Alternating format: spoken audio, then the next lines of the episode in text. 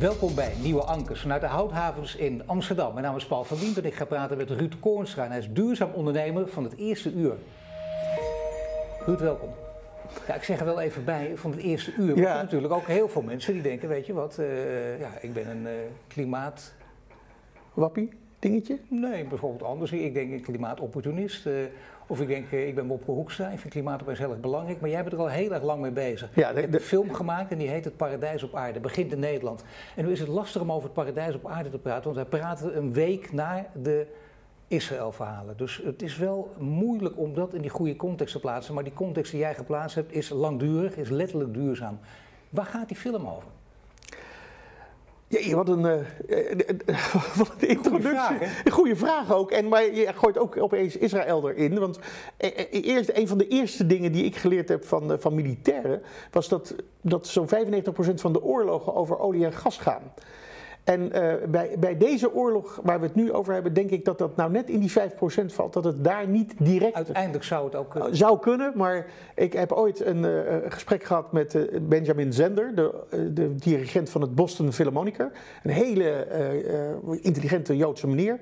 En ik vroeg, dat is 20 jaar geleden, wat vindt u nou van die situatie daar? En toen zei hij, hij zegt ja, hij vertelde een verhaal van 10 minuten bijna over het Joodse volk. En uiteindelijk hebben die dat stuk land gekregen. Toen dacht ik, nou, het is duidelijk hoe die erover denkt. Toen zei hij, nee, wacht even. En toen ging hij weer een verhaal vertellen van 10 minuten. En toen was het de Palestijnen. Hij zegt dus ja, dit is al duizenden jaren een probleem. Dat gaan wij nu niet even snel oplossen. Dus het is, ik, wie ben ik dan om, om daar iets over te zeggen? Die, over die oorlog, dat weet ik niet. Nee, maar de associatie is natuurlijk wel lastig. Het paradijs op aarde en we leven in oorlogstijden. Daarvoor natuurlijk. En, we, en nog Ja. heel lang zijn we met Rusland en Oekraïne bezig. En toch het paradijs op aarde. En dat is, dat is van Nou ja, belang. Oekraïne gaat natuurlijk wel over olie en gas. Dat is, eh, de, de Donbass is, eh, en dat is tien jaar geleden al verkocht aan een groot deel van de Amerikaanse investeerders. Eh, daar daar is wel, eh, Poetin is een eikel, hè, dat vind ik ook. Maar daar, daar kan je wel iets over zeggen. Eh, meneer eh, Zelensky is eh, een van de rijkste mensen van het land daar. Hè, voor eh, honderden miljoenen. Hoe kan dat? Eh, dus ik ben daar altijd wat, eh, eh, wat voorzichtig over. Maar ik denk Poetin overigens nog veel rijker natuurlijk. eh, Met zijn oligarchen. Tuurlijk, tuurlijk. Nee, maar ik, ik begon met...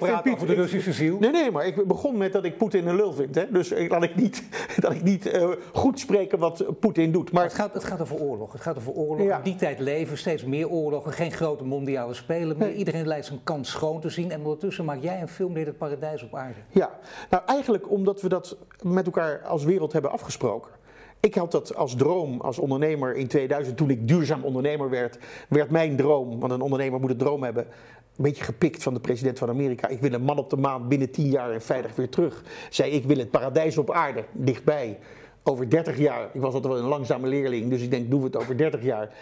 En voor iedereen heb je ook geen gezeur. Voor hem, hij wel, zij niet of zo. Nee, voor iedereen. Dat was mijn droom. Ja. En ik ben 15 jaar lang uitgelachen om die droom. Ik heb wel dingen gepresteerd, maar eh, vriend en vijand, hè, Wouter van Dieren, de vrienden van Greenpeace zeiden: Ruud, vijanden, Ruud, eh, ze denken dat je gek bent. Zie je wel dat je gek bent? Eh, Ik zei: Ja, maar dit is waar ik voor ga. En, en kleiner niet. En toen opeens in 2015 werd, eh, eh, werd er een overeenkomst getekend met 193 landen, laat ik zeggen de wereld. En dat zijn de opvolgers van de Millennium Goals, de Sustainable Development Goals, de duurzame ontwikkelingsdoelen. 17 doelen. En als je die gehaald hebt, want dat is wat we hebben afgesproken in 2030, heb je wat ik bedoel met het paradijs op aarde. Dus één keer werd mijn gekke ondernemersdroom, werd eigenlijk een VN-resolutie. Nou ja, laten we die 17 niet allemaal nu gaan benoemen, Nee. maar wel een paar bijvoorbeeld. Ja. Geen honger meer in de wereld, kansengelijkheid, eh, biodiversiteit, top. Het is onhaalbaar. Gendergelijkheid wereldwijd in alle 193 landen. We weten nu dat we het niet halen. Dus gaan al die mensen dan niet zeggen: Ruud, zie je wel, wij hebben gelijk, maar jij bent gek. Nou, wij hebben als wereld dit afgesproken. Hè? Dus, eh, eh, eh, en ik ben ook en ik ben gek, Paul. Laten we daar dan de rest van de uitzending niet over zeuren. nee, dat- Dat is best waar. Maar en ik krijg wel steeds gelijk. dat- is- nee, dat is goed Nou, ik krijg wel steeds gelijk, maar het klinkt wel heel gek soms. En wat is nou het bijzondere van die Sustainable Development Goals? Ik ben coördinator van SDG 7. Dat is nagenoeg gratis duurzame energie voor iedereen in 2030. Hè, moet je nu zien wat er gebeurt met energie, maar ik ben ervan overtuigd dat dat lukt. En ehm, die, die doelen hebben invloed op elkaar. En op een bepaald moment bleek dat eh, toen ik zei tegen mijn collega's van die andere SDG-doelen: hoe zit dat? Denken jullie nou dat je het gaat halen? Een beetje de vraag die jij net stelt. En dan ging toch ook de coördinator een beetje zitten navelstaren. Die dachten van: ah, ik zeg maar, wat gebeurt er nou als het mij lukt? Ja, zei de meneer van Water. Als jij gratis, nagenoeg gratis duurzame energie voor mij kunt regelen, dan lukt mij met water wel. Dan lukt armoede wel. Dan lukt... En opeens, en toen zat er een mevrouw van gendergelijkheid. En toen dacht ik, ja, ja, voor u heb ik niks eigenlijk. En toen zei ze, nee, maar wat nou het aardige is, ik heb voor jou wat. Wie zit er aan de knoppen van die energietransitie? Dat zijn mannen boven de 50 met een beta-achtergrond en een vrij blanke huid.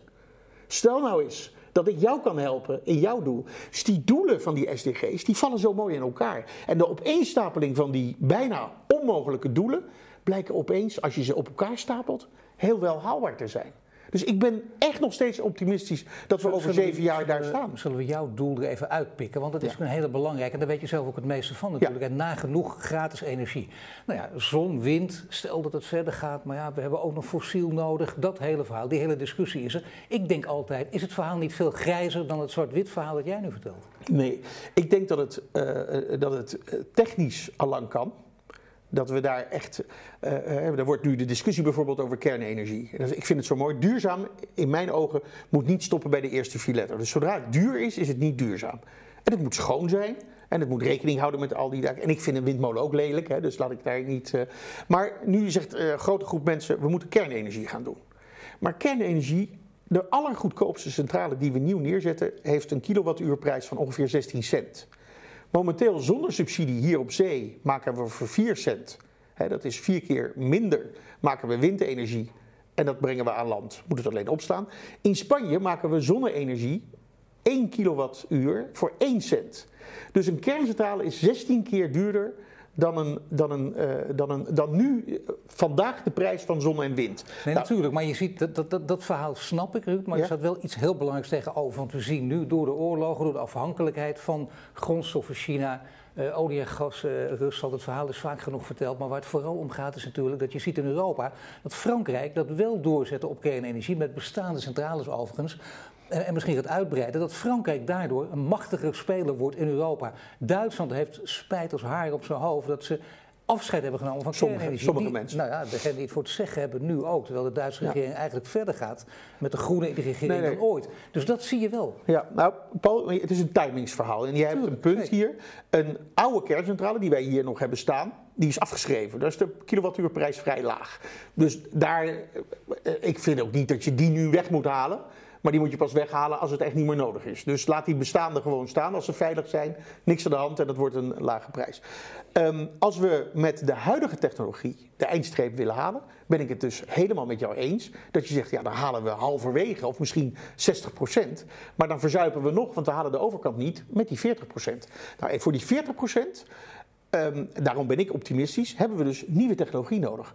En die nieuwe technologie is er al. Dat is dus niet dat ik hier als waarzegger zit, maar die nieuwe technologie, die voor een groot deel uit Nederland komt, die heb ik al gezien bij MKB-bedrijven, bij, laat ik zeggen, de, het uitschot van de Nederlandse universiteiten die in de kelders nog net mogen werken aan ja. iets waarvan iedereen zegt, ja, maar dat kan eigenlijk niet. Nou, die nieuwe technologie heb ik in het echt al gezien. En als we die echt gaan toepassen, dus als we nu zeggen zoals bij Kona, we gaan nu, het is oorlog, we gaan dit met z'n allen inzetten. Maar dat gaat nu ten koste van de gevestigde orde. Ja, van dit is een verhaal wat jij, dat is goed voor de mensen die, die jou misschien niet kennen. Ik denk dat er heel veel zijn die nu kijken die jou wel kennen. Je hebt het eerder meegemaakt met je ledlampen bijvoorbeeld. Daar ben je ook bekend, hè, Ruud, met ja. zijn ledlampen dan krijg je inderdaad een strijd tussen MKB of de innovatieve kleine start-ups en het grote bedrijfsleven. Ja, en ze zijn allebei nodig. Dus het is niet dat ik zeg, er is geen plaats voor grote bedrijven, maar je moet je plek weten. En dat is het grote gevaar. En dat is de uitkomst van mijn film was ook. Dat was Klaas van Egmond die dat eigenlijk, toen hij terugkeek, zei: Ja, zie je waar hier nu. Hoogleraar Milieukunde. Hoogleraar, de oude baas van het RIVM, hè, uit, aan de Milieukant. Mede oprichter Sustainable Finance Lab. Ja, een nou belangrijke ja, speler in deze wereld. Zeker. En een, uh, voor mij een zeer intelligente man. Ja. Maar die, en, en ik heb hem geïnterviewd voor de film. En hij zegt: Het grote bezwaar is waarom het dus niet lukt wat jij wilt. Hij zegt: Dat is de Bezuidenhoutse weg. Ik zeg, de Bezuidenhoutse weg. Ik zeg, ja, hij zegt, dat is die, die hele mooie laan in Den Haag. Begint bij het Koninklijk Huis zo'n beetje. Daar woont de koning en de koningin. En dan gaat die weg door richting het Centraal Station. Dan heb je links heb je ministeries en de regering. En rechts heb je de lobby van de bestaande sector. Zeker. En die lui steken continu de straat over. En dat is niet alleen levensgevaarlijk voor die mensen zelf, maar ook voor het land. Want het doel is niet de baas bij de regering. De sector is de baas. Dus we hebben wel iets, we moeten, maar dan gaat de sector, sector bedenken uh, hoe we dat gaan doen. En die sector houdt dus tegen, dat is een heel mooi concreet voorbeeld dat je zelf dus aanhad. Want je zegt, ik zie het al, bij die kleine MKB-bedrijven, die hebben al de technologie klaar liggen. Welke technologie is dat precies? Nou, het is technologie, een van de dingen, die, dat MKB-bedrijf is al 15 jaar bezig. En uh, die zegt, waterstof is hartstikke mooi, maar waterstof in onder druk of uh, onder lage temperatuur is een heel onhandig goedje. We moeten dat anders doen. Dus die hebben... Gevaarlijk, kan branden. Ja, die hebben dus waterstof in poedervorm. En daar, eh, ik, ik, loop daar nu al vijf jaar, ben ik dat bedrijfje aan het helpen om het op de kaart te krijgen. En toen opeens was er de baas van de haven hier in Amsterdam, uh, Koen.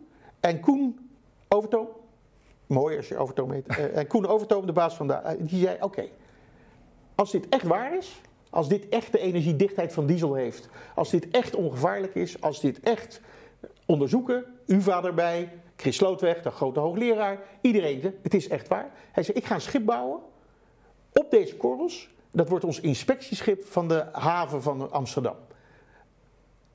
Dat schip is momenteel, wordt gebouwd. Uiteindelijk komt het er wel. Maar dit had 15 jaar eerder kunnen zijn al. Dan gaan we nu gaan we infrastructuur aanleggen voor waterstof, in pijpleidingen, in, uh, in ammoniak. Door de hele wereld uh, wordt ammoniak van gemaakt, weer terug. Dus het is gewoon een poeder. Alleen dat de sector, ik heb met Marjan van Loon hierover gesproken, alweer vijf jaar geleden. De toen baas, zij nog de baas van Shell. Toen was zij president in Nederland van Shell. En Marjan zei, ja, ik ken het wel, het klopt ook wel. Maar weet je, wij gaan hier, geef hem maar een klant. Ik heb met Vopak gesproken, die zegt ja, wij doen niet in vaste vorm. Dus er is gewoon een sector die zegt, nou ja, wij gaan even iets anders kiezen. We gaan iets anders kiezen. Terwijl als je nou echt de baas bent van dit land, dan zeg je ja jongens, waterstof, dat gaan we in vaste vorm doen. Nou, nu blijkt dus dat als je waterstof in een andere vorm, de opslag die wij nodig hebben voor het land in de winter van energie, als je dat hier in de Amsterdamse haven gaat opslaan, in de oude vorm, en het gaat mis, dan praat je over Apkoude aan de krater. Dan is dus dit waar wij nu zitten weg. Dit niet. Dit is houdt, houdt, het bedrijfsleven of houdt deze lobby dit dan tegen omdat ze denken, ja wacht even, dan maak je ons mee kapot. En ja. dan is het, is het zo'n verhaal, want dat, is, dat is iets, eh, dan, dan, dan wordt het een activistisch Ik denk echt dat het zo simpel is. Ik ja, denk of geloven ze het nog niet helemaal? Of zeggen ze nou, we, we, denken dat het nog niet uh, groot genoeg is? Nee, maar ook dat is natuurlijk... En niet bewezen. Is, nou, het is wel bewezen, want het is bewezen. Ja, maar goed, niet het. op grote schaal? Nee, niet op grote schaal, maar CO2 onder de grond stoppen, wat nu voor 5 miljard gebeurt, is ook nog nooit bewezen nee, op grote schaal. Dus het is maar een beetje de keuze die je maakt. Hè? Maar en natuurlijk zijn die grote bedrijven nodig om hier een succes van te maken. Dus daarom zeg ik, er is plek voor iedereen. Alleen het gaat wel ten koste van een bestaande eh, technologie waar we van af moeten. Dus hoe langer we dit nog even uitstellen, follow the money. Het gaat niet meer over investeren op lange termijn. Het gaat geld verdienen op korte termijn. Dat is hoe de beurs in elkaar steekt. Dat is hoe al die systemen nu werken. Dus ik denk dat het, het financieel denken op korte termijn dit, in, dit, dit dus uh, stopt of remt. En dan wordt, dan wordt hier altijd gezegd, kijk, er zijn mensen in het bedrijfsleven die dit al veel eerder ook begrepen. Bijvoorbeeld iemand die ook meewerkt hè, aan uh, die Sustainable Development Goals, die daar een van de grondleggers zelfs van is, namelijk Paul Polman. Ook iemand die in het bedrijfsleven heeft gezeten, het groot gemaakt hebben, Unilever, van die aandeelhouderswaarde af wilde dat korte termijn denken. Ja. In een anglo-saxische wereld. Dat is, is het wonderbaarlijk. Nee, en dan gaan mensen weer heel cynisch doen, zie je wel. Maar, het is, nee, maar er zijn stappen gezet. En Peter daar Bakker, houdt hij zich ook aan vast. Peter Bakker was er zo een, die nu... Uh, Fijke Siebesma, maar altijd Fijke deze namen. Maar daar stopt het. Ja, maar wel bijzonder. De man van Danone, hè, die daar ook uitgeknikkerd ja, werd. Ook uit. Ja. En ik vroeg mij laatst, zit in de jury van de, uh, van de Sustainability Manager van het, manager van het jaar. Hè, de, en dan zaten we met alle juryleden bij elkaar. En kennen we nou een nieuwe Paul Polman in Nederland? Of in de wereld? Ja die zijn er dus niet meer. Dus dat is wel heel erg. Daarom denk ik, en daar begon ik ook voor, dat financiële systeem remt dat paradijs op aarde. Dus we moeten, en ik ben geen communist, Paul, ik ben, van het, ik ben een ondernemer. Nee, we hadden hier ook Arnoud Boot in de eerste aflevering. Ja. Dus ook zeker geen communist. Ik weet niet wat hij wel is, want het is heel mooi dat hij gewoon ongebonden is. Maar hij zegt wel ook, het financiële systeem is failliet. Ja, dus als we dat nou constateren, hoe langer we wachten met dat met elkaar te bepalen, daar kan je ook, het is een moreel iets. Het is toch wel bijzonder dat, dat uh, dus ik ken veel CEO's in Nederland. Uh, CEO's die regelmatig in de krant staan omdat hun bedrijf onbehoorlijk gedrag of crimineel gedrag hebben. Philips bijvoorbeeld. Hè? Die wordt continu doen die dingen die gewoon niet mogen. Het is gewoon immoreel. Uh, maar die en die mensen die daar aan de top zitten, die brengen dus ochtends hun kinderen naar school en die zeggen tegen de juf: Zou u ze willen leren dat ze lief zijn voor elkaar? Dat hij niet steelt, dat hij niks kapot maakt, dat hij niet anderen pijn doet. Uh, dat hij eerlijk is. Dat is wat, wat jij vraagt aan de juf om je, om je kind te leren op school. Hebben Philips maar even voor de... Nee, ja, of dat, dat hele Abneuva natuurlijk, maar die doen ook heel veel dingen die heel goed zijn. Die doen in Afrika prachtige dingen, die brengen dat alleen niet naar voren. Blijven halfslachtig daarin, we weten het gewoon. Nou, jij weet, uh, we hadden het over Letland. Ik heb daar een genuanceerde mening over. Dus dat, dat zou zomaar kunnen, dat ze ook goede dingen doen. Maar waar het om gaat is, ze komen in de krant... In vanuit, hun, uh, vanuit hun boardroom, omdat ze de verantwoording hebben naar hun aandeelhouders om ten koste van alles winst te maken.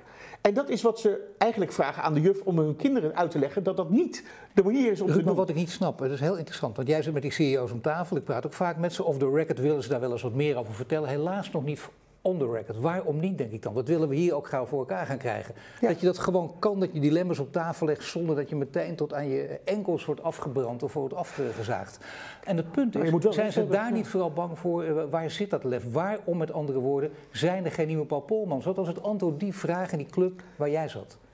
Nou, ik denk dat, uh, uh, dat zolang wij als samenleving die CEO's niet gaan helpen, eh, ik heb een paar keer op die A12 gestaan en nu is er toch, uh, uh, gaan we kijken dat we niet die 44 miljard per jaar aan subsidie voor, voor fossiele bedrijven, daar wordt naar gekeken. Dus ik denk dat het een proces is met elkaar, wat heel snel kan gaan. Van revoluties gaan snel, hè. dat duurt nooit lang. Ja, en het, ik wil bijna niet zeggen, maar dan moet je ook toch ook hier weer het, het grijze circuit en, en genuanceerd durven blijven denken. Want aan de andere kant zie je ook het verhaal dat emissiehandel bijvoorbeeld ook heel goed blijkt te werken verhaal het FD in de week dat wij spreken, heel groot onderzoek daarna gedaan. Weet je? Dus het, het, het komt altijd van meerdere kanten. Ja, maar ik vind, het, ik vind emissiehandel, als je het mij vraagt, als niet-econoom, als ondernemer, gewoon logisch kijkend naar het systeem.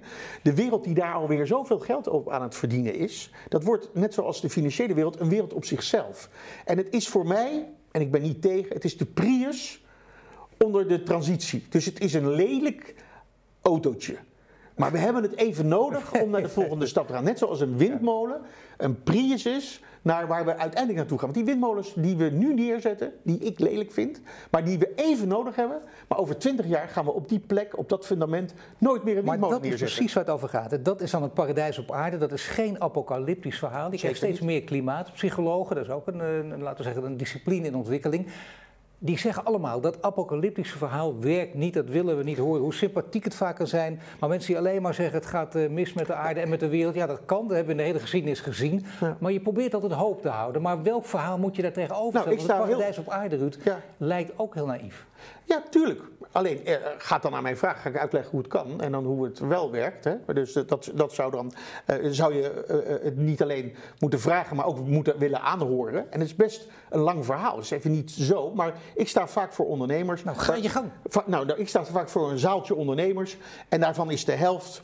Uh, zegt van ja, dat klimaat. Ja. en en ja, ja de wetenschap zegt dat het voor 95% komt door ons. En, dat en wij worden gedwongen en wij, wij worden dit, we hebben wel wat anders aan ons hoofd bestaan, zeker. Jij zei ook. Ja, het ging een beetje over uh, hoeveel procent van de wetenschap die er verstand van heeft. Hè. Dus niet uh, uh, een oud-minister met een hoed die oncoloog is, die in de Telegraaf schrijft dat het flauwekul is. Die man is oncoloog. En daar, moet je, daar moet je hem op beoordelen. Maar die snapt niks van klimaatverandering en heeft daar een mening over. Nou, mening heb ik altijd van mijn vader geleerd. als je iets vindt, moet je naar de politie brengen. En, en, anders moet je het houden, maar dan moet je bek houden, zei hij altijd. Hè? Dus, dus dat zijn mensen die iets vinden. Maar als nou de wetenschap die er verstand van heeft, zegt dat 95% daarvan, dat wij daar invloed op hebben, dat we kunnen veranderen en dat het heel erg is. En dan zegt zo'n iemand in de zaal, zegt, ja, maar volgens mij is het maar 50%. Ik zeg, stel je voor dat het maar 10% is van de wetenschappers. Stel je nou voor, kunnen we die gok dan wagen? En dan zit iedereen een beetje stil te kijken. Ik zeg, andere over apocalyptisch uh, gedoe. Hoe groot is de kans dat je huis in de fik gaat? Ja, dat is een fractie van een, van een, van een procent. Precies. Wie heeft zijn huis hier verzekerd tegen brand? Iedereen swing omhoog. Ik zeg, nou, wat ik doe is een verzekering tegen dat stel dat het echt mis is. En als het niet zo zou zijn geweest, dan hebben we toch een leukere wereld, een eerlijkere wereld, een schonere wereld, een voordeligere wereld. Dus het is, geen, het is niet erg om daar mee te werken, ook al blijkt het later niet zo te zijn. En dan zit iedereen ja. Maar dan moet het wel op die manier. Ja, dan moet duurzaam niet duur zijn. En dan moeten we dus niet inboeten op kwaliteit van leven. Dan moeten we dus niet zeggen: jij mag dit niet. Hè? Want dat is dus de verkeerde degrowth. Hè? Ja, ik word daar misselijk van, degrowth. Alles maar minder en dan met een dominee gezicht wordt ons dat verteld. En dan we moeten allemaal minder. En dat is ook goed voor jou. En dat is, dat is heel vervelend. Ja, dat vind ik niet. Net zoals ik vind uh, korter douchen vind ik niet duurzaam. Korter douchen vind ik vies. Je moet gewoon douchen tot je schoon bent. dat zijn, de, dat zijn de, de, de belangrijke dingen. Dus ja, um, um, en, en dat kan dus ook. Uh, een voorbeeld wat ik vaak geef um, is: ik kocht vroeger voor de helft van mijn zakgeld muziek, plaatjes, LP's, ABBA en uh, de Tavares. En, uh, nou, ja, ieder zijn eigen smaak. Ieder zijn eigen smaak. Ja, Rolling Stones ook wel eens, maar dat begreep ik minder. Maar goed, nou ja, ik, was, ik kwam gewoon uit een wijkie, dus wij, ik had dat soort muziek. Everybody was Kung Fu Fighting, was mijn eerste. Ja. ook mooi. maar daar ging de helft van mijn zakgeld naartoe. Um, tegenwoordig hebben mijn kinderen voor 2,95 euro alle muziek van de wereld. Maar ze hebben niet plaatjes. Dus is dit nou groei of is dit nou ontgroei? Nee, dit is, dit is vernieuwing, waardoor je minder spullen hoeft te hebben, maar waar het om gaat meer hebt. Namelijk alle muziek. En dan ben jij verzamelaar. Ja, dan mag jij je hele kamer vol hangen met die dingen. Maar het is iets anders dan, het, het, vervelende moralistische nee, verhaal. Dat je een ander opdringt van jij moet minder, want het is voor ons beter. Nee, maar je moet wel beseffen wat er aan de hand is. Dus je moet niet blind zijn voor het feit dat er klimaatverandering nou ja, dat zich dat wel opdoet, dat daar wel problemen zijn. Daar kan je aannemen van een hele grote groep wetenschappers. En dan denk ik, wat kunnen we daar nou aan doen? En dat betekent niet een zachte landing, maar een duurzaam, het paradijs betekent een duurzame wereld. In mijn ogen is dat het paradijs. En dat is dat een wereld van overvloed. Wat zeg je tegen de mensen die, die ook heel veel invloed hebben, met name ook in de media, en die, die grote verhaal naar buiten brengen? Die zeggen, we spreken ook met deze ondernemers, ik spreek ze ook. En inderdaad, die toch wel vaak zo reageren. Ik heb in deze tijd wel wat anders aan mijn hoofd dan dat klimaat en al dat gedoe. En ook al zul jij wel gelijk hebben. En dat kost me ook nog eens een hele hoop geld. Want ik moet eerst investeren en ik moet maar zien of het terugkomt. Die dus allerlei hobbels opwerpen om dit vooral niet te doen en te zeggen. En wij worden ook gek gemaakt door. En dan komt het verhaal weer. door die kleine elite die ons iets opdringt. Wat zeg je tegen die ondernemers? Ja, ik, de ondernemer op die manier bestaat niet. Hè? Dus nee, natuurlijk de grote die... Voor... Nee, maar dat kunnen we niet praten. Maar voor het gemak moeten we dit even nee, nee, maar, de, dat beeld. De, en, maar ik, daar bedoel ik niet mee de CEO van een beursgenoteerd bedrijf. Nee, dus het, de, de, de, normale ondernemer, die, waar ik er één van ben. En ik ben dan een beetje abnormaal, maar de meeste... een beetje gek, maar dat... MKB'ers, die snappen mijn verhaal. Als ik met deze mensen praat, zeggen ze ja, en dan komen ze uiteindelijk. Ik, mag ik een voorbeeldje geven? Ik zit met mensen die zitten in de airconditioning. Een groot deel van de energie slurpt op. Hè. Je moet dus weten waar gaat onze energie aan op en hoe kunnen we het opwekken. Als je dat nou waar de energie aan opwekt, uh, waar naartoe gaat, kunt verminderen zonder in te boeten op kwaliteit van leven. Nou, dat hebben zij bedacht. Dit is, ik ga je een testje doen. Ja, nou, is, zeker, niet helemaal voor deze uitzending. Dit geeft duidelijk een beker en die zit vol met warm water. Dat heb ik net gevoeld. Is kokend heet water, ja. Dat is net uit de pot. En deze mensen maken een airconditioning niet met, uh, met freongassen of met allerlei uh, dingen. een airconditioning waar ze 90%, misschien wel 95% minder energie verbruiken om diezelfde koele ruimte te hebben. Dus ik zeg niet ga in de hitte zitten, nee. Tuurlijk moeten we airconditioning aanzetten, koelen. Maar op een slimme manier, niet op de oude manier. Dit bedrijf uit het oosten van het land, die zegt, nou kijk, ik heb hier een, uh, die heeft een soort uh, papiertje, dat is een soort, dat printen ze. En als je daar lucht langs blaast, dan wordt het koel. Dan denk je, ja, dat grappig. Nou, dan ga ik met jou de test doen. Dus ik doe dit hierin. Dan wordt dit papiertje heet. Nou, laten we even vanuit gaan dat dat nu heet is. Dan ga ik dan jou dat even laten voelen. Is het heet? Ja, ja dat is heet. Dan ga ik een beetje wapperen. Ik wapper, uh, niet wopper, uh, wappie, nee, je wappert, zo wappie, gewoon vandaan komen. Ja, en dan met een beetje wapperen. IJskoud. Steenkoud. Dat nou, gaat heel snel. Ja, dat gaat, dat gaat heel snel. Ja, Dit is dus, als je weet hoeveel energie er in de wereld opgaat aan koelen. Hier is dat dan nog uh, ook al, maar in warme landen is het nog veel meer. Als je al die airco's ziet hangen. Dit kan dus met een heel simpel systeem en met frisse lucht. Dit is geweldig, maar je, hebt, uh, ja, ik bedoel, je bent nauw betrokken bij dit bedrijf, Ruud. Ik heb jou nou, ik, ben, ik, heb ze geholpen, maar ik je ben hebt ze geholpen, maar ik kan het technisch niet beoordelen. Maar nee, dit is geweldig. Ja, je kan het voelen. Ik heb het natuurlijk, zeker. Daardoor ben ik uiteraard overtuigd. Maar ik heb ook eens met jou gesproken. Toen ging het over, uh, en er kwam wat kritiek op. Toen had je het over, over vliegen op waterstof. We kunnen straks gewoon echt vliegen zoveel we willen. Het maakt allemaal niet uit. En daar zeggen experts van, dat is niet waar. Dat moet je nooit vertellen, want dat kan niet. Vliegen zal altijd uh, lastig blijven. Je moet toch beginnen met een vliegtax. Je moet eerst die vervelende maatregelen nemen. Wat zeg je tegen die criticasters? Nou, toets nu op internet in vliegen op waterstof. Dan zijn er denk ik twaalf initiatieven die momenteel bezig zijn. Die vliegtuigen zijn al klaar. Die zijn met hun keuring bezig om commercieel te gaan vliegen. Ja, dus het is al, duur, ja, maar duurzaam vliegen, want wij, zoals wij nu op wereld gaan vliegen, is onmogelijk. Volgens bijvoorbeeld de komende twintig jaar sowieso. Volgens iemand als eh, Joris Melk, het geen gekkie toch, hè, van de TU Delft, die daar het langste Nederland, die ervoor mee bezig is, op internationale schaal al die congressen langs loopt. Zegt nee, er zijn stappen kun je zetten, alles is toe te juichen, maar je moet niet nidden of dat kan, want dan geloven mensen jou ook niet meer. Nee, nou, ik denk dat hij dat vooral zegt omdat hij dan denkt, dan gaan mensen zich niet denken van het komt wel goed.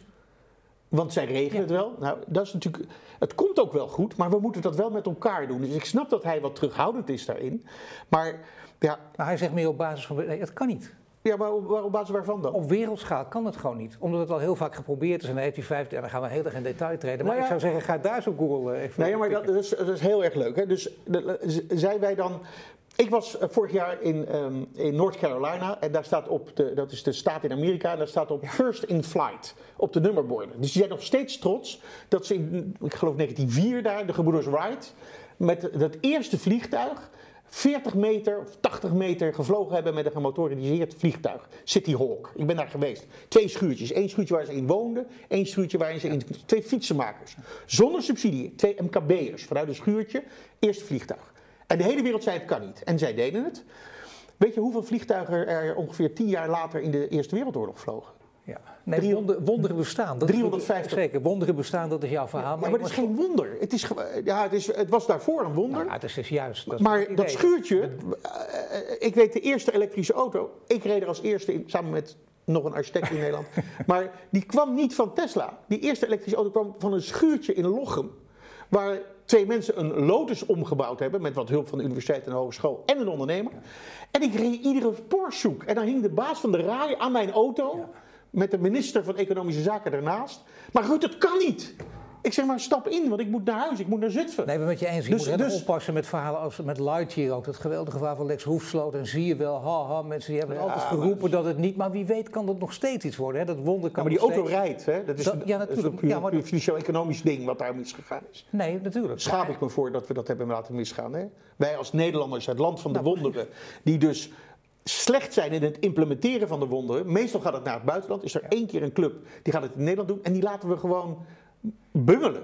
Ja, ik vind het, ik schaam me dood. Ik had het geld niet. Anders had ik, had maar ik het, het gedaan. Het kan nog steeds. maar de auto rijdt. Ik ken mensen die. De eerste vijf auto's zijn geleverd, geloof ik. Maar het kan nog steeds op grote schaal, want daar gaat het om. En vliegen ook. Maar dat betekent dus dat je bijvoorbeeld geen vliegtax nodig hebt. Dat zou jij wel heel hard willen zeggen hier. Nou ja, ik zou zeggen, laten we stoppen met de subsidies op fossiele brandstoffen. Dat is namelijk heel stom, dat is gas geven met voet op je rem. Als je wil verduurzamen, moet je niet nu nog langer de fossiele industrie uh, subsidiëren. Ik vind eigenlijk ook dat je de niet duurzame energie niet moet uh, subsidiëren. Laten we gewoon niet subsidiëren. En dan blijkt wat het beste is. Nou, ik vind dat we dat moeten doen. En een vliegtax, ja, dat is. Ik, ben, ik had een huis op Bonaire. En nou, dat, dat is een van de mooiste stukjes Nederland. Ik vind dat heerlijk, die, die apenrots daar. Maar ja, ik, ik had een soort moreel... Ik, ik, ga, ik ga niet daar drie keer per jaar de plantwater geven meer. Ik kan dat niet maken. Ik vind ook niet dat dat past. Dus ik heb wel dat huis verkocht daar. Dus daar zit, maar dat is een overgang. Maar wacht even, dat huis dat had je natuurlijk aan kunnen houden. Want jij denkt, wacht even, er komt eigenlijk waterstof, dan kunnen we daar gewoon, dan kun je dat moreel weer wel maken. ja, dan koop, ik, koop ik weer een huis. Maar dan kan het weer wel. Ja, dan kan het weer wel. Hoe lang gaat het duren? Nou, niet zo lang.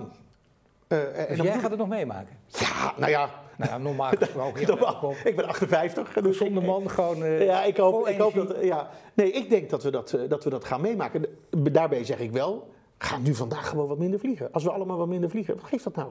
Gaan we lekker in Nederland op vakantie? Of, of we gaan naar een mooi gebiedje in Frankrijk of Italië? Nee, weet je waarom ik hier even dus door gaan? Omdat dit, dit dus niet minder. Ik snap wat je bedoelt, maar dit is vooral steeds het verhaal van het paradijs op aarde. Waar, waar door mensen daar moeite mee hebben. Want die vinden dat het ze wordt opgedrongen. De ondernemers die jij spreekt, die, zijn, die snappen dit helemaal. Zeg jij, de ondernemers die ik vaak spreek, echt vaak, die mopperen behoorlijk wat af. En inderdaad, liever ook niet voor een microfoon, maar die mopperen behoorlijk wat af. Die CEO's overigens ook. En misschien net iets minder zelfs nog. En dan heb je ook nog uh, de groep uh, mensen die, die keihard in de, in de praktijk staat. Nog meer Maar dan dan ondernemers. niet Meer dan ondernemers. Die begint, dat merk je als het over warmtepompen gaat, dan komt er meteen een enorme lobby om te roepen. Het wordt ons opgedrongen. Ja. Dat, je hebt draagvlak nodig. Daar gaat het mij om. Daar denk ik zelf ook Nee, heel vaak over na. Dus vertel het verhaal tegen mensen ook. Wat er, vertel ook dat er hobbels zijn, dat er dingen misgaan. Ja, die mensen net dus alsof het een wat gebeurt er voor het paradijs hebben. Dat je misschien wel met opengebroken straten ligt. Dat misschien af en toe het licht het ook niet doet. Dat misschien de verwarming het niet doet. Kijk, moeten we dat er ook bij vertellen? Of niet? Dat hoeft niet, denk ik. Maar mensen, warmtepomp. Warmtepomp is in 35%, misschien 40% van de gevallen een interessant iets. Ja. Maar dan komt de bezuidenhoudse weg weer. We, gaan, eh, we moeten gaan verduurzamen. Dus in, wat hebben we op ons lijstje staan? Er staan maar een paar dingen op. We hebben niet alles op het lijstje staan. Dit hebben we niet op het lijstje staan. Hè? Nee. Want het komt er niet door. Dus er komt maar een beperkt aantal dingen op het lijstje te staan. Dan wordt goed gelobbyd. En dan wordt er zo gelobbyd dat de warmtepomp verplicht wordt. Ja, laat op. Dat is helemaal niet slim. Nee. Dus ik ben het met die mensen eens. Dus we moeten wel het doel de baas stellen. Waarvoor doen we dit? Voor die sector. Die sector denkt, hé, hey, dat is fijn. Maar, maar dat is natuurlijk niet eerlijk. Hetzelfde dat wij bomen verbranden in kolencentrales omdat we ooit die kolencentrales maar hebben laten bouwen en nu een soort goedkope manier hebben om dat in leven te houden. Maar het is natuurlijk, je kan veel beter een gascentrale, een gas thuis hebben en een boom planten dan groene stroom van een kolencentrale, daar bomen in verbrand hebben. Dus natuurlijk maken we, doen we ook, maar dat is niet om het doel. Dat is, ge, dat is gemanipuleerd om, om, eh, nou ja, om een sector heen of om korte Maar termijn die geld lobby heeft het zo goed gedaan dat wij nu denken, misschien jij ook wel, dat dit al rond is en dat het al verplicht is. Maar het is nog helemaal niet zover. Nee, nee, maar is het ook nog een het fase. is aangekondigd, En het, ja. het duurt ook nog een hele tijd, weet je. Zo gaat het ook nog, maar dat gaat wel in de hoofden van mensen zitten. Ja. Wat, maar daar had ik het net ook al in een bijzin over. De- je kent de kritiek. De, de, de kritiek die ook aanzwelt, waar misschien wel een paar miljoen mensen ook in geloven. Als je, als je, als je de onderzoeken ziet. Namelijk, de elite gaat met dit verhaal aan de haal. Weet je wel, daar gaat het over. En, en, dat gevaar, en, en dat draagvlak heb je nodig. Dus hoe kun je dit bezwaar bij die mensen wegnemen? Dat je zegt, dat is niet waar. Het is niet een verhaal dat je zomaar voorspiegelt het paradijs op aarde. Je kunt het namelijk echt bereiken en daar heb je dingen voor nodig. Het is niet de elite die ermee aan de haal gaat. Nee. Nee, het, hetzelfde dat eh, sommige mensen denken dat de SDG eh, door hogere machten en reptielen wordt gerund. Eh, dat zou ook best kunnen, maar de SDG waar ik voor Nou ja, dat, is- dat is helemaal de rechtervleugel, maar het is een hele grote nee, groep die, die, die, die over die, over S- over die SDG's zonder reptielen bijvoorbeeld zegt, luister even, we worden ook hier wordt het weer gekaapt en zo. Ja. Dit wordt ondemocratisch over ons heen gegooid. Ja. En wat moeten we tegen die groep doen? Want dat is een beroep- een groep met een tegenmacht die je ook nodig hebt. Ja, nou ja, ik denk maar steeds door het in het echt te bewijzen. Dat is denk ik een hele belangrijke. Ook naar die mensen te luisteren. Ik, ik heb eh, een tijdje opgetrokken met eh, ehm, eh, Richard de Mos. In Code Oranje, daar hebben we toen... eh, en Richard, eh, dat is natuurlijk... eh, eh, Politieke partij, Peter Plasman, uh, ja, precies. precies. En, en, en, ehm, en ik was daarbij en ik zei, ik ga niet met die man in één club als die niet mijn duurzaamheidsverhaal snapt. We hebben twee dagen ruzie gemaakt met elkaar in dat lege eh, gemeentehuis. En toen, hij zegt, ja, maar die duurzaamheid, die wil ik wel promoten. Ik zeg, als ik dus de kopstukken van die groep, die zeg, ja, maar dit is net een genuance, dit is, dit is dus niet voor die elite. En toen zei hij, maar nu ben ik om en nu moet jij met mij mee.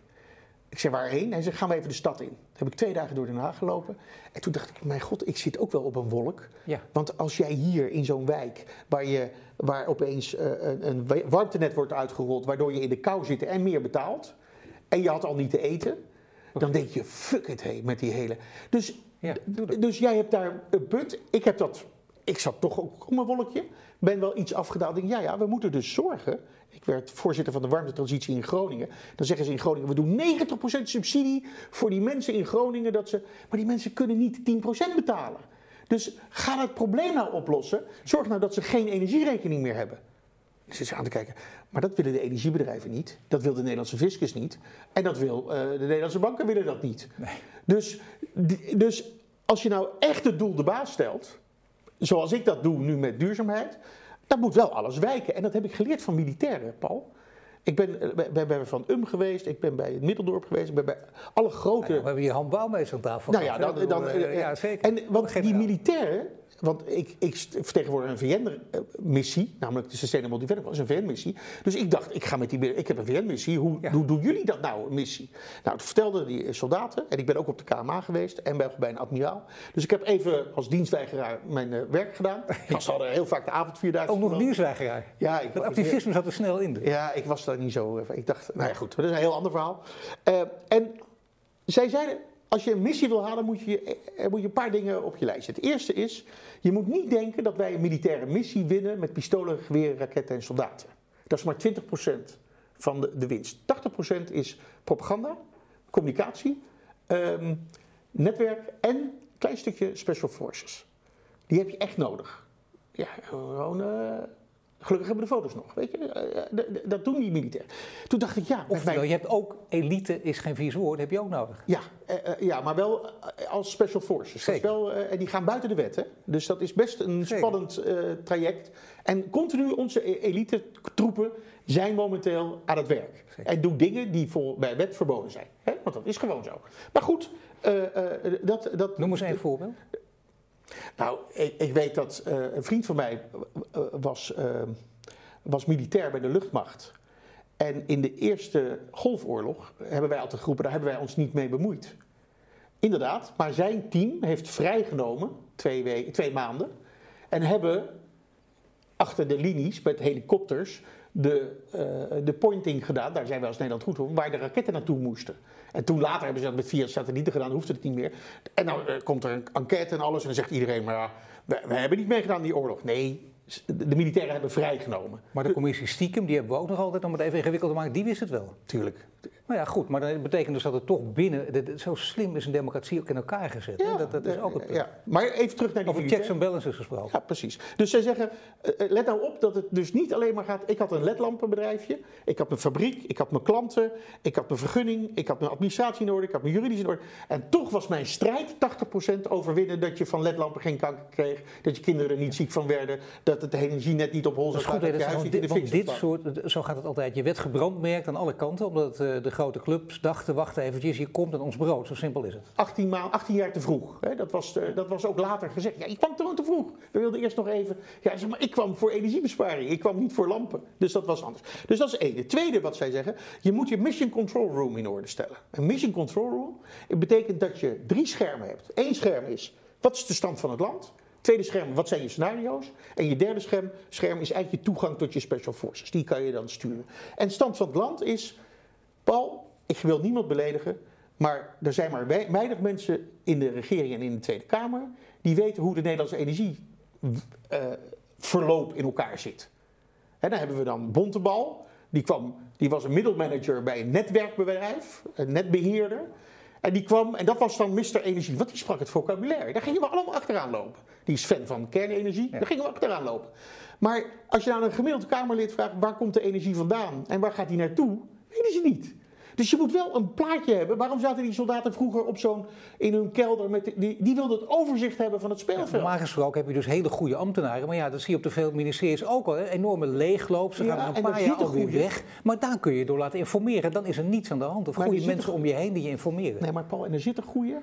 En die huilen letterlijk bij mij. Die zijn overspannen, want die, die zitten tegen die elke dag druk. Maar ik begrijp wel dat er steeds minder goede zijn. Omdat ja, ja, verlopen wel... bijna alle ministeries. En dat het echt ook een probleem is. Ja, mensen denken, ik kies niet meer voor de politieke zaak, want uh, commercieel kan ik meer verdienen. Dus je trapt weer in die oude val. Ja, en ik wil nog steeds een pleidooi doen voor de goede die er wel zitten. Daarom zeg ik... Nee, uiteraard. Dus, uiteraard, dus, nee, uiteraard. Dus, dus, dat is uh, uh, de, de stand van het land. Weet hoe het zit. Rutte zei twee jaar geleden, bij, of drie jaar geleden bij de verkiezingen... probleem opgelost, we zetten toch een paar kerncentrales neer in... Uh, of een kerncentrale neer in Groningen. Nou, heel gedoe. Ja. Toen ben ik met de kernenergiejongens gaan praten. Want ik wil, ben wel geïnteresseerd. Jongens, kan dat? Los van de prijs. Hè? Het is bij mij te duur. Maar en toen zeiden ze, ja, het kan wel. Ik zeg, hoeveel hebben we er dan nodig? Wat denk je, à la borstelen? 54. Oh, ja, ze was niet eerlijk, want ze zijn, uh, ze zijn nu groter, dus deel maar door vier. Ja, dan hebben we er nog steeds heel veel nodig. Dat is toch een irreële gedachte nu al. Terwijl, dat is misschien over 30 jaar dan het geval. En dan te duur, dus weglaten. Maar dat weten ze in de Tweede Kamer dus niet. Het is dus de, het niet begrijpen van het speelveld is het eerste probleem. Nee, maar dat is heel, maar in de Tweede Kamer niet. En bovendien, uh, we, we, moeten als bevolking ook goed op de hoogte zijn. Ook weten, dat. weten wij Nou ja, ook genoeg? we hier. Ja, ik heb wel wat anders aan mijn hoofd. Nee, je wil ook zo goed mogelijk geïnformeerd zijn. Dat is ontzettend belangrijk. Onderwijs dus eh, speelt een grote rol. Zeker, ze- is een van de Je hebt niet belangrijkste. voor niets honorary, dan moeten we even, dat mogen we niet vergeten natuurlijk, hè? fellow aan de Universiteit van Amsterdam. Ja. Dus jij weet het belang van onderwijs, wat dat is. Je hebt en ik probeer, ze te- ik probeer die studenten bij die MKB'ers, de universitaire studenten bij de MKB'ers te brengen. Precies. Die zien elkaar nooit. Ja. Nu wel. Ja. En dan ook opeens gaat het, gaat het dus vliegen. Dus dat is belangrijk. Ik denk dat Idee en uitvoering bij elkaar. Goed dat je dat zegt. Ik denk dat dat echt totaal wordt onderschat in Nederland. Ja. en vooral bij jonge mensen die ook die andere spirit hebben. Ik merk wel, die, die, die niet meer het ouderwetse denken hebben. Hè, wat, met, mijn zoon. eh, nou ja, Ja, nee, even, nee, niet, nou ja, dat moet je even vertellen natuurlijk. nou ja ik, ik heb ooit, to- toen mijn zoon toch zijn eindexamen haalde, wat niemand dacht. En toen hij toch niet ziek blijkt te zijn. En dat hij toch nog in het Nederlands rugbyteam speelde. Heb ik een auto voor hem gekocht. Hele mooie auto. Oude, maar hele mooie auto. Wat voor auto? was een Porsche Rally. Oh, doe maar. Ja, ja, hij was niet zo heel duur. Even uitpakken. Nou, hij was wel, en ik, was, ik ben nog steeds, en ik Nee, was maar symbool duidelijk in die. Symbool. En, en dat heeft hij aangenomen, maar hij heeft, een paar weken later kwam hij koffie drinken met mij. En hij zei: Pap, ik vind het zo lief, maar ik wil hem niet.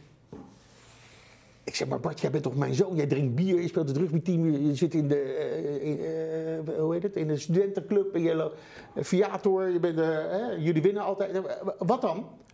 Hij zegt, ja, hij zegt, wij hebben van ome Wubbel Okkels ooit geleerd dat er zoveel mooie dingen verborgen zitten in de Nederlandse taal, waaronder het woord oliedom. En daar ga jij voor, hè, pap? Ik zeg, ja. Zeg, maar er zijn veel meer woorden die heel slim zijn. Bijvoorbeeld eigendom is ook een woord. Jij hebt drie auto's, pap. Ik wilde af en toe één kunnen gebruiken. En, en ik, nou, ik was wel op mijn nummer gezet door hem. En wijsheid van een jongere generatie. Dus, dus ik denk dat, dat, eh, dat het onderwijs dus jonge mensen... Mooi, daar leer je van. En je leert dus van de militairen. Want je zei, dat één Ja, heb je duidelijk gemaakt. Stand van zaken, dat is één. Hè, de, de, Ja, de stand van het stand land. van het land. En de Hoe tweede is dan scenario's. Ja, scenario's. En dat betekent dus dat je een menukaart moet hebben. En de, de menukaart waar de huidige ambtenaren en de huidige regeringsleiders eh, eh, en Tweede Kamerleden uit kunnen kiezen, is een belobbide, hele smalle menukaart. En ik zeg altijd, als je niet aan tafel zit, sta je op het menu. Nou, dat is in dit geval heel vervelend. Want als je niet op het menu staat, kan je ook niet gekozen worden. Dus wat ik je net liet zien, dat we zeggen, ja, we hebben zoveel energie nodig, want we moeten grotere bedrijven en dan moet koelen. Maar als koelen nog maar 90% minder energie verbruikt, dan krijg je alweer een heel ander scenario. En dit is symbool voor, voor duizenden andere voorbeelden. Al die scenario's en daar wel eh, veel eh, wetenschappers die elkaar tegenspreken. Dat is het mooie van wetenschap. Hè? Dat je zegt, nou tot dusver klopt het, Ja. maar misschien is er nog wat mis. En daarna laten kijken met het begrip dat eh, de- wetenschap ook, dat, dat 99% van de start-ups het niet haalt. Dat moet ook, want je moet proberen. Maar dat we daar dus wel genuanceerd ook naar blijven kijken. Ja, En, dat, en- dat hoort toch bij scenario's? Ja, en ik, ik ben al jaren ben ik een beetje de voorvechter voor die vernieuwing. Dus bij mij komen heel veel mensen komen bij mij gewoon praten. En dan is 90% volslagen Dus jij zegt geen degrowth, maar vernieuwing. Dat is een veel beter woord. Vernieuwing, ja. En, eh, en dan zeggen ze, oh jee, het werkt in de praktijk. Werkt het ook in theorie? Dat is namelijk wat er gebeurt. Dat is met alle grote vernieuwingen, zelfs eh, Oppenheimer, nu die film, prachtige Ja, geweldig film. Ja. Daar is heel veel, was per ongeluk. Niet wetenschappelijk, later pas wetenschappelijk. Eh, oh jee, niet weten hoe het precies zit. De, de, de, de, de vrouw van, van Röntgen, die nog een tijdje in Utrecht gezeten heeft, eh, die- die, wetenschapper die de Röntgen, de X-ray eh, eh, bedacht heeft. Die vrouw is vrij dood, vrij jong dood gegaan, omdat zij de experiment was. Alles, hij heeft haar volledig ge- ge-X-rayed. Zij ging vrij vroeg dood aan kanker, omdat, omdat ze nog niet precies wisten hoe het zat. Dus de, de pioniers, de mannen uit het schuurtje in Amerika, eh, op Kitty Hawk met, de, met het vliegtuig, daar zijn wij de bakermak. Mat, wij hebben al die vernieuwers hi- hier geconcentreerd om ons heen. Maar we hebben naast die vernieuwers dus, dus ook heel veel disciplines nodig. We hebben in coronatijd ook geleerd. Dat we het niet aan één clubje overlaten. Niet alleen maar de experts op het ene terrein, maar ook experts op andere terreinen. Want je zegt het al, hè, de, de, dat dat leren van de militairen. Ook de communicatiedeskundigen, noem Ja, maar op. Maar dat is ook het mooie van die, sustainable, van die Sustainable Development Goals. Je kan wel hele mooie zonnepanelen maken, maar als daar kinderarbeid, eh, eh, mijnen, toestand, eh, afval, daar moeten we ook, moeten we ook over nadenken. Dus het is best wel. Arbeidsmarkt, mensen die ze niet kunnen leggen, Tuurlijk, goed genoeg. Tuurlijk, natuurlijk. tuurlijk. Maar, dus we hebben een te kleine lijst van scenario's op de menukaart staan. Dus ik ben nu continu bezig bij die ministeries, bij de SG's van de grote ministeries, met de premier. Hè, ik zit daar nog wel eens. En dan zeg ik, let nou op, zorg nou dat je een zijdeur hebt bij het ministerie. Een bypass voor dingen die echt kloppen. Dan zet je daarvoor een paar lui die het echt even onderzoeken. En dan moet het tien jaar sneller, vijftien jaar sneller dan het nu gaat. En deze rondgang die je achter de schermen voert en waar je dus inderdaad, eh, nou de mensen zien dat, ik, ik benoem het nog maar even, je bent een ongelooflijk bevlogen iemand, al heel lang en, en, dat zit altijd gewoon in je. Dat helpt enorm, dat, dat maakt mensen ook enthousiast. Maar ben je ook enthousiast over het niveau wat je tegenkomt? Nou, aan tafel. Je bent ook een eerlijke man, hè? Nou ja, dat zeg ik aan met de mensen. Ik zit in het innovatieberaad van een aantal ministeries. Eh, eh, dat je daar een beraad voor nodig hebt. Maar daar, en daar zie je dan dat mensen aan tafel zeggen: ja, jongens, dat, hier, dit moeten we dus. Ik laat dan dit soort uh, uitvinders, uitvreters, vernieuwers, laat ik daar komen. En dan zit iedereen valt dan van zijn stoel. En het is nog niet zo makkelijk om dan de volgende stap. Als ik heel eerlijk ben, is het niet zo makkelijk om dan die volgende stap te zetten. En dat gaat dus eigenlijk niet over geld. Ik vraag niet of er geld naar deze mensen gaat. En dus ik ben nu begonnen met een pleidooi van dat is voor de overheid veel makkelijker. Voor de vernieuwing kan je geen geld reserveren, want je weet niet wat er komt. Wat je wel kunt doen, is klant worden. En dat had ik met mijn ledlampen. Toen eenmaal Schiphol het lef had om op het achtste parkeerplaats van hun personeel onze straatlampen op te hangen, kon ik zeggen: Schiphol is klant. En toen werd iedereen klant. Dus de, het klant worden van die MKB'er of van de, is vele malen belangrijker dan het subsidiëren van vernieuwing. Dus subsidieer niet, wordt klant. En dat kunnen we als Nederland. In Nederland, we kunnen gewoon zeggen. En dan gaat die knipperen, die lamp, de eerste keer. En dan moet je even hand over je hart zetten. Dan moet je de kans geven op het. Dat is de subsidie die je geeft, dat je het, dat je het faciliteert. En de laatste les van de militairen, de Special Forces? Special Forces, dat is, uh, ja, daar ga ik iets heel. Uh, we hebben het al over dromen gehad nu en wonderen. Ga ik er nog zo'n klef woord. Uh, nou, ik vroeg aan, aan een van die hoge generaals: wat is nou het succes van een Special Forces? En toen zei hij: vriendschap. Ik zeg: vriendschap? Hij zegt: ja, hij zegt. Als er in zo'n groepje geen vriendschap is, dan mislukt het. Dan mislukt de missie en mislukt het alles. Dit is vriendschap, ja. En dat betekent dat je elkaar vast gaat houden. Dat je dus alles moet gezegd kunnen worden. Alles moet gehoord worden. Je hoeft het niet met elkaar eens te zijn. En je neemt gezamenlijk een besluit in, doel, in het belang van het doel. Dat is vriendschap. Dat is wat anders dan blinde loyaliteit. Dat is iets anders dan blinde loyaliteit. En, en dan, maar dan ga je vervolgens wel daarvoor, want je dekt elkaar. En dan blijkt dat het verkeerd keuze was. Dan ga je weer opnieuw. Dan ga je, en dan ga je, want je, je bent op elkaar aangewezen. Nou, dat is nu wel het gevaar dat je dus in zowel politiek als bij een ministerie, als bij de ondernemer, als bij de financier, wat er dus niet bij Lightyear gebeurd is, is dat we elkaar vasthouden even. Hou elkaar even vast nu. Nu moeten we even door. En als je dan uh, uh, ego of uh, het bedoel niet de basis, ja, dan gaat het dus mis. Dus dat is onwijs. En dan komt als laatste, stuurden ze mij nog naar een, een, admiraal. En dat was admiraal uh, Kelder. Mooi als je admiraal heet en Kelder. En uh, die zei, ja Ruud, ze hebben je nog naar mij toegestuurd. Ik moet je nog één ander ding uitleggen. Ik was de kapitein van Hare Majesteit de Tromp. Of de commandant heet dat. Hij zei, had ik mijn hut. En daar stond in die hut een opeenstapeling van papieren van gedragsregels. En, en, en wat ik wel niet mocht van de, van de uh, vakbond, van de medezeggenschapsraad, van de Nederlandse overheid, van Europa, van de NATO en mijn militair overleg met Amerika. Daar stond een stolp omheen en daar stond u mag niks. En vervolgens krijg ik als militair een nieuwe missie. De prinses redden, noemen we het even. Dus ik riep nog, was dat Mabel? Ja. als voorbeeld, zei hij. Ik zei, oké. Hij zegt, de prinses redden. Hij zegt, dan moet ik kiezen. Hou ik me aan de regels of ga ik voor de missie? Hij zei, maar ik ben militair, ik ga voor de missie. Ik kom terug met de prinses en ik word admiraal. He, uh, heel vaak avondvierdaagse gelopen. Dus ik, word, ik kom terug als admiraal. Was ik gefaald, had ik gefaald in mijn missie, dan was ik voor de krijgsraad gekomen. Dus op die plek heb je wel mensen met lef nodig. Hij zegt, en dat is wat vandaag echt ontbreekt. Er zit niemand meer met lef. Er zit alleen nog maar korte termijn, volgende keer verkiezingen. En ik heb dat met Rutte ook wel eens besproken. Ik zeg, ik heb letterlijk tegen hem gezegd. En ik vind het aardig vent, hè? Ik zeg, jij zit hier niet om het probleem op te lossen. Maar je zit hier om ermee weg te komen. En al jouw collega's ook. Jullie zitten niet om het op te lossen. En wat zegt hij dan? Hij zegt, mijn allerbelangrijkste taak is dat ik hier vorige keer weer zit. Dus hij bevestigde dat eigenlijk. En zie maar, kijk naar elke minister. Als er, er zit het probleem niet op te lossen. Die zitten te denken. Ja, dat is wel heel jammer, want ik bedoel, we hebben een heel verhaal. Hè. Je, je bent bij- bijna, met name door die, die, wat je leert van militairen, ben je aan het toewerken gewoon naar. En we leven in complexe tijd, dat horen we overal op congressen, dat horen we ook in, in hele mooie interviews en we zien en lezen dat. En we willen toch ook, eh, ja, ook al is het dan niet de oplossing, dan beloof je veel te veel, maar wel een richting in ieder geval, de richting van een beweging. Dit lijkt een beetje in mineur te eindigen, als Nee, ik dit hoor bij die laatste woorden van Dus- Rutte. Maar jij denkt dat we er wel degelijk Nee, uit want- gaan komen want- en dat paradijs op aarde ook wel degelijk te vestigen is. Ja, en we moeten dus zorgen dat binnen hun systeem, we moeten beseffen dat het zo is. Dus wij moeten hen de tools en de middelen geven om succes te hebben. Ik moet zorgen dat die minister succes heeft met iets. Dus ik wil, dus ik wil hem nog. Dus dit beseffen. Net zoals beseffen dat mensen niet weten hoe het zit. Dat ze niet alle scenario's meenemen. En dat ze er eigenlijk niet zitten om het probleem op te lossen. Maar denken vanuit de coalitie en hoe gaat het volgende keer.